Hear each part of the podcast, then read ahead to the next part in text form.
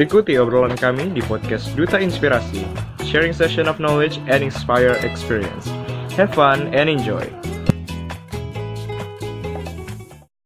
Assalamualaikum warahmatullahi wabarakatuh.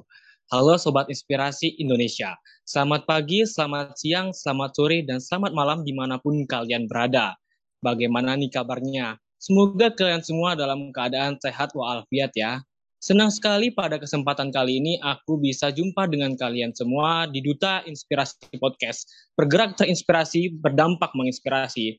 Bersama aku M. Damar Hardiansyah, Duta Inspirasi Indonesia Batch 6 Provinsi Sumatera Utara, yang pada kesempatan kali ini bisa menyapa Sobat Inspirasi. Dalam episode Ponsel atau Podcast on Self Love episode 4 dengan tema mengobati luka yang belum sembuh. Wah, pastinya seru banget nih. Dan kesempatan kali ini aku Damar ditemani oleh narasumber yang sangat keren dan juga menginspirasi. Siapa lagi kalau bukan Kak Kairi yang merupakan seorang mahasiswa Universitas Al-Azhar Kairo. Dan di sini izinkan aku membacakan CV dari Kak Kairi. Nama lengkap beliau adalah Kak Muhammad Kairi, mahasiswa Universitas Al-Azhar Kairo yang memiliki banyak pengalaman organisasi dan juga prestasi beliau. Salah satunya yaitu menjadi aktor terbaik teater Sumatera Utara dan menjadi pemateri di berbagai kegiatan. Wah, benar-benar keren dan juga menginspirasi ya teman-teman. Nah, narasumber kita hari ini udah ada di tengah-tengah kita nih. Langsung aja kita sapa nih. Halo Kak Kairi. Halo semuanya. Gimana nih kabar kakak pada hari ini? Alhamdulillah baik, walaupun sedikit. Ini di, di Mesir sekarang cuacanya lagi nggak baik ya, lagi pancaroba. Tapi alhamdulillah masih kuat lah, sehat. Kak Damar gimana? Alhamdulillah, ya insya Allah sehat gak. Oke kak, boleh tahu nggak nih kak, kesibukan kakak belakangan ini apa aja nih kak? Mungkin sobat inspirasi pada penasaran nih kak, coba spill dong kesibukan kakak. Iya, kesibukan mungkin lebih ke fokus belajar karena kan saya di masih kuliah ya di Universitas Al Azhar. Kemudian sembari kuliah saya juga ikut mensukseskan acara pemerintahan Mesir di bidang kesenian buat acara kayak konser gitu pemerintah Mesir yang buat jadi saya juga salah satu yang mengisi dari konser tersebut untuk mewakili Indonesia Wah, sangat produktif dan juga menginspirasi ya, Kak. Masya Allah. Oh ya, Kak, mungkin boleh tahu nih, Kak, perkenalan diri dengan singkat biar Sobat Inspirasi yang mendengarkan bisa tahu tentang Kak Kairi. Baik, perkenalkan nama saya Muhammad Khairi. Saya lahir di Medan 28 Desember 1996. Kesibukan saya sekarang adalah menjadi mahasiswa di Universitas Al-Azhar Kairo, Mesir. Dan sekarang saya stay di Mesir juga. Wah, Masya Allah banget ya Sobat Inspirasi. Oke, mungkin kita langsung aja kali ya Kak ke, ke, ke pembahasan podcast kita kali ini. Boleh. Nah, mungkin untuk pertama nih Kak, mungkin sebagai pembuka ya, boleh diceritain nih Kak mengenai arti dari tema kita yaitu mengobati luka yang belum sembuh. Baik, berbicara tentang mengobati luka yang belum sembuh. Sebenarnya ada beberapa fase yang pasti kita alami ketika kita mengalami yang namanya luka di hati gitu. Uh, lima fase ini apa? Kata Mary Riana ada lima fase tentang penyebab luka atau bahasa sekarangnya namanya patah hati gitu Kak Damar. Yang pertama ada di penolakan. Penolakan ini itu seperti penolakan di perusahaan ketika kita melamar kerja ternyata kita tidak diterima.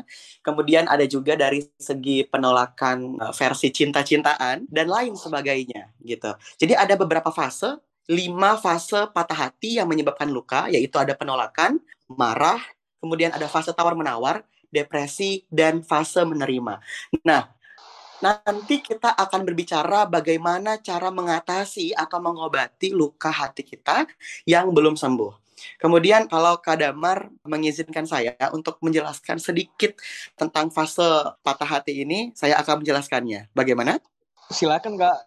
Baik, lima fase tentang patah hati. Yang pertama itu penolakan, seperti yang tadi saya bicarakan adalah penolakan ketika kita sedang berada ditolak oleh sebuah perusahaan. Ketika kita melamar kerja, ternyata kita belum diterima, seperti itu. Nah, ada juga dari segi cinta-cintaan, kita menginginkan seseorang, kemudian kita ditolak cintanya, dan itu menyebabkan kita juga luka di hati. Ada beberapa hal lagi lainnya dan kita sudah pasti tahu apa aja yang akan membuat kita menjadi sakit hati ya. Kemudian setelah penolakan, kita masuk ke fase selanjutnya yaitu marah. Ketika kita ditolak dan sudah masuk fase penolakan, maka rasa penolakan itu sudah hilang. Tapi kita akan menjadi marah gitu. Kok saya bisa gini sih? Wah, lu kebangetan nih gitu. Kok nolak gua sih gitu dan lain sebagainya. Kemudian setelah melewati fase marah, kita akan melewati fase tawar-menawar. Tawar-menawar ini adalah menyalahkan diri kita sendiri dan kita berandai-andai gitu. Andai saja, ini for example ya, for example, andai saja aku nggak nembak dia waktu itu. Andai saja aku tidak salah memilih perusahaan, andai saja aku lebih belajar tentang psikotes agar aku keterima di perusahaan tersebut gitu. Jadi di fase ini kita menawar uh, tawar menawar diri kita dan berandai-andai dan pada fase ini kita menutup kenangan-kenangan yang sudah terjadi seperti itu. Kemudian di fase selanjutnya ada depresi. Kita menjadi orang yang pusing, sering stres, kemudian kayaknya semakin dalam, kemudian kita itu balik lagi ke fase marah, kemudian kok bisa begini, kecewa dengan diri sendiri dan kita sangat-sangat depresi di fase ini. Kemudian setelah melewati depresi, ya, barulah kita masuk ke fase selanjutnya yaitu menerima ya. Menerima apa yang sedang uh, sudah terjadi menerima bahwa kita uh, menerima kenyataan apa yang kita alami gitu.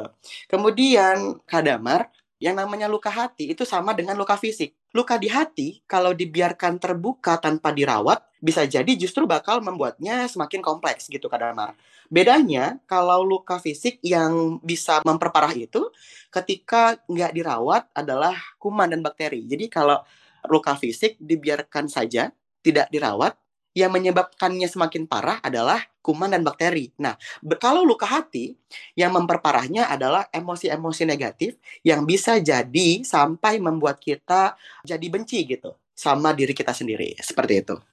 Kakak pernah patah hati ya sebelumnya? Waduh.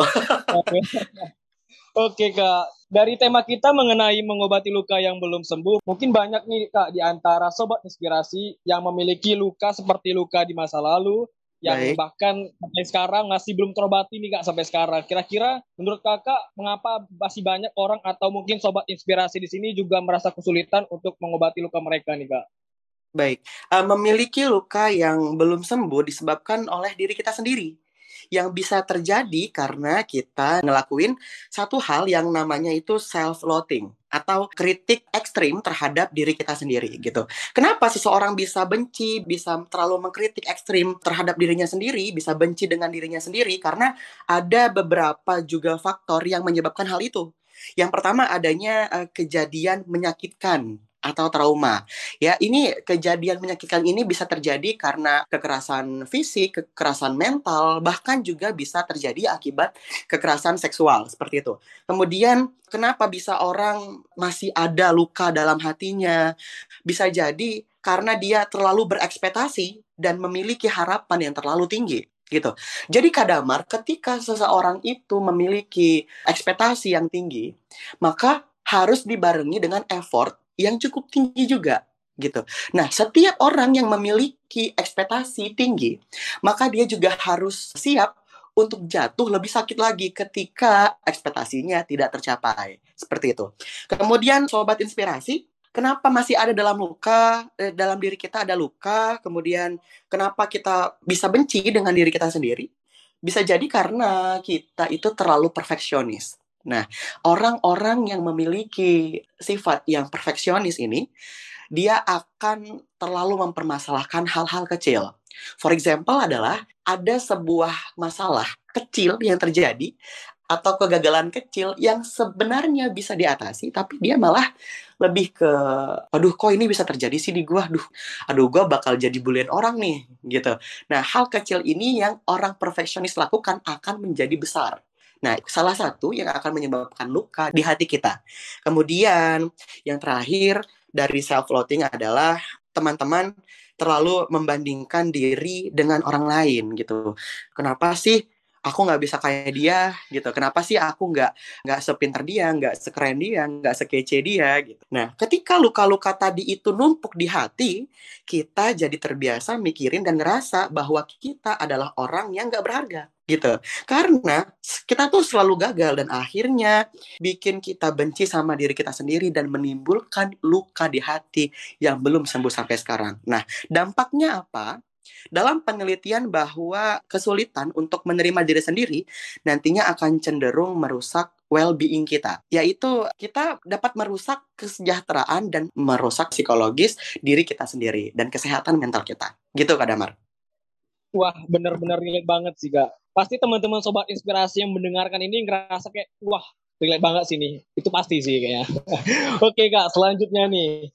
Bagaimana sih tips dari dari kakak dalam mengobati luka-luka lah pokoknya seperti luka masa lalu ya kak? Karena kan luka masa lalu ini biasanya sulit lupakan nih kak. Nah coba nih, coba nih dong nggak di spill dong caranya biar teman-teman yang denger ini bisa praktek nih kak gitu. Oke, teman-teman semuanya untuk mengobati luka hati kita cara jitunya adalah salah satunya melakukan self healing. Kadamar. Kita harus melakukan self healing atau penyembuhan luka batin yang dilakukan oleh diri kita sendiri gitu. Apa saja sih tahap-tahapnya untuk melakukan self healing? Kalau menurut saya, untuk mengobati luka kita harus cinta diri kita sendiri. Jadi harus self love, Kadamar, ya.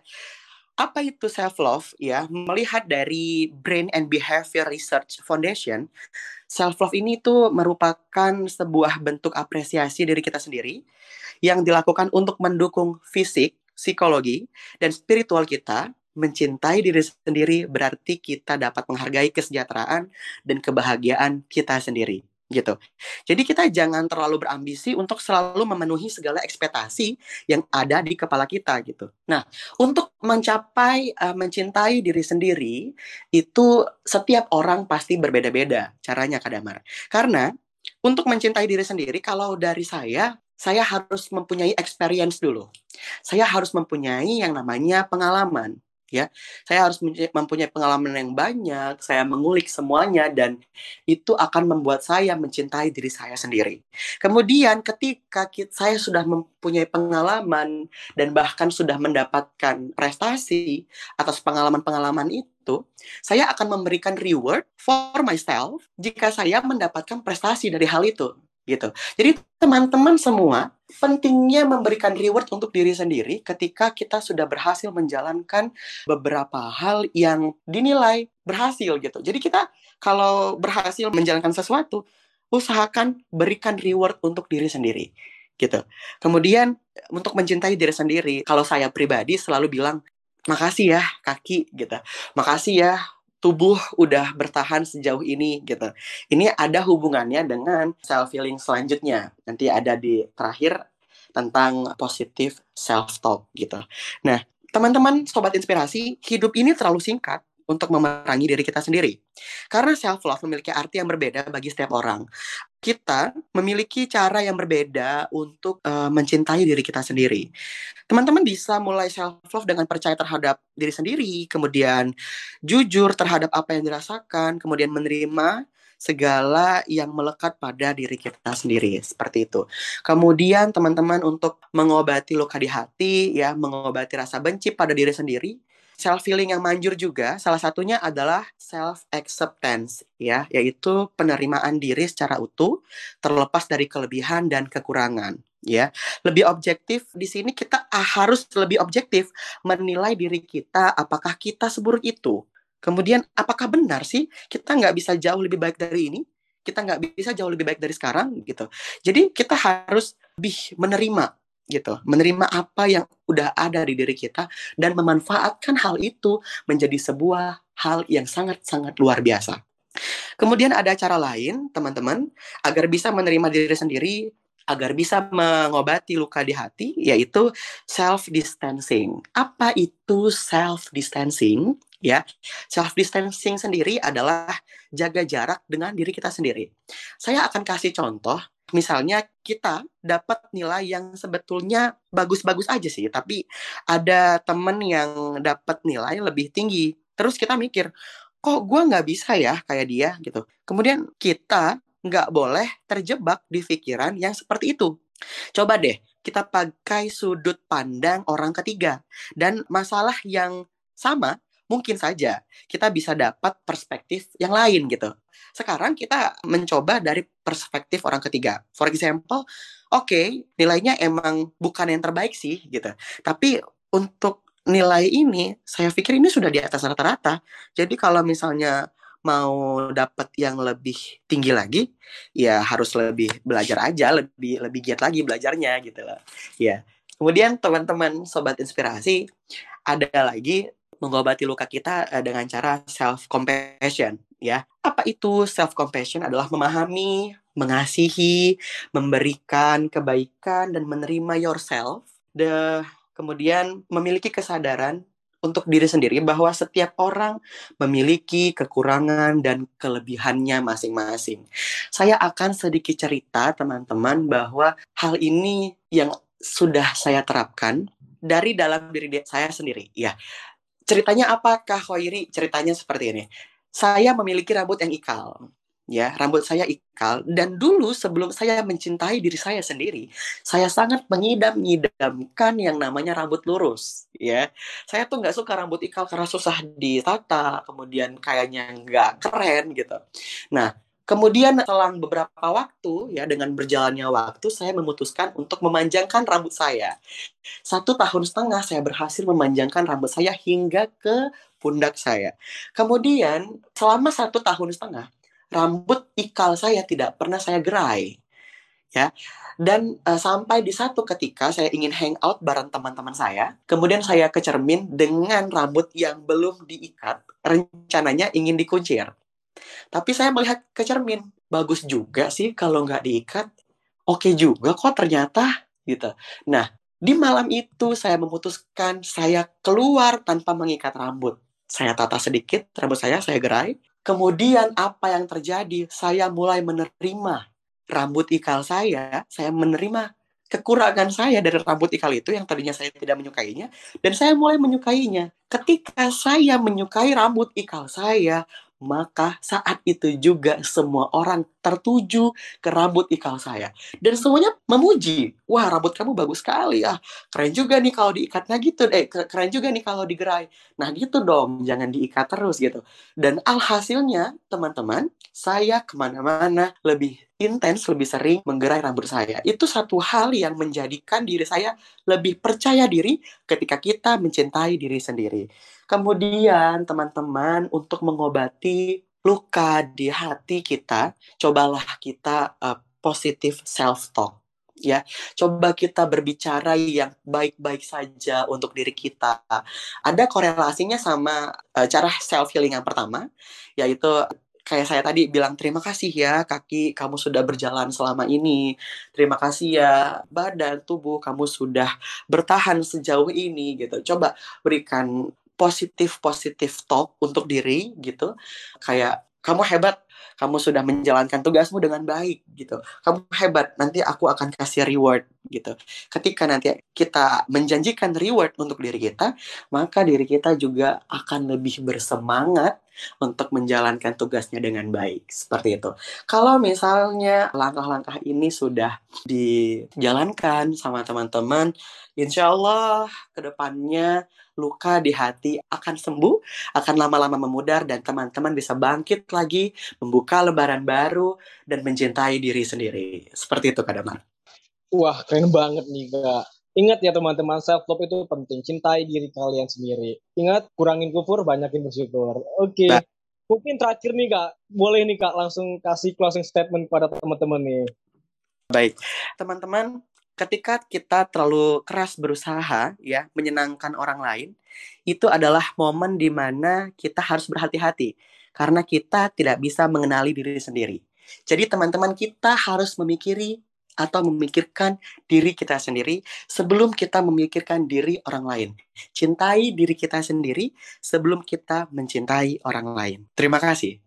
Wah, keren banget closing statement dari Kak Kair ini. Oke, terima kasih Kak Kairi atas closing statement yang diberikan untuk kita semua para pendengar pendengar podcast kita hari ini. Semoga kita bisa mengambil hikmah positif dan bisa mengamalkannya di kehidupan sehari-hari nih Kak. Terakhir nih Kak Kairi, boleh dong Kak bagi username sosial media Kakak siapa tahu nih sobat-sobat inspirasi yang sedang mendengarkan podcast ini pada penasaran nih dan ingin bertanya lanjut ke kakak nih, tolong di-spill ya kak. Biar...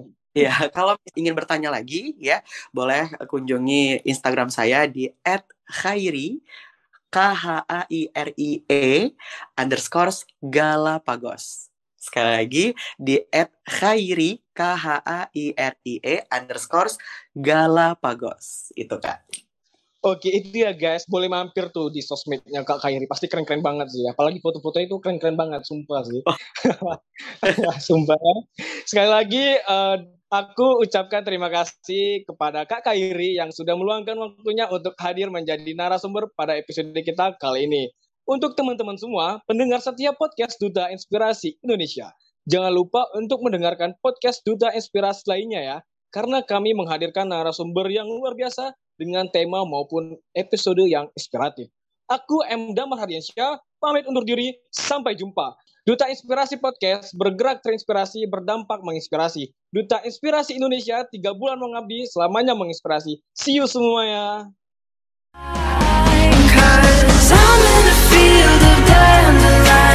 Wishing on never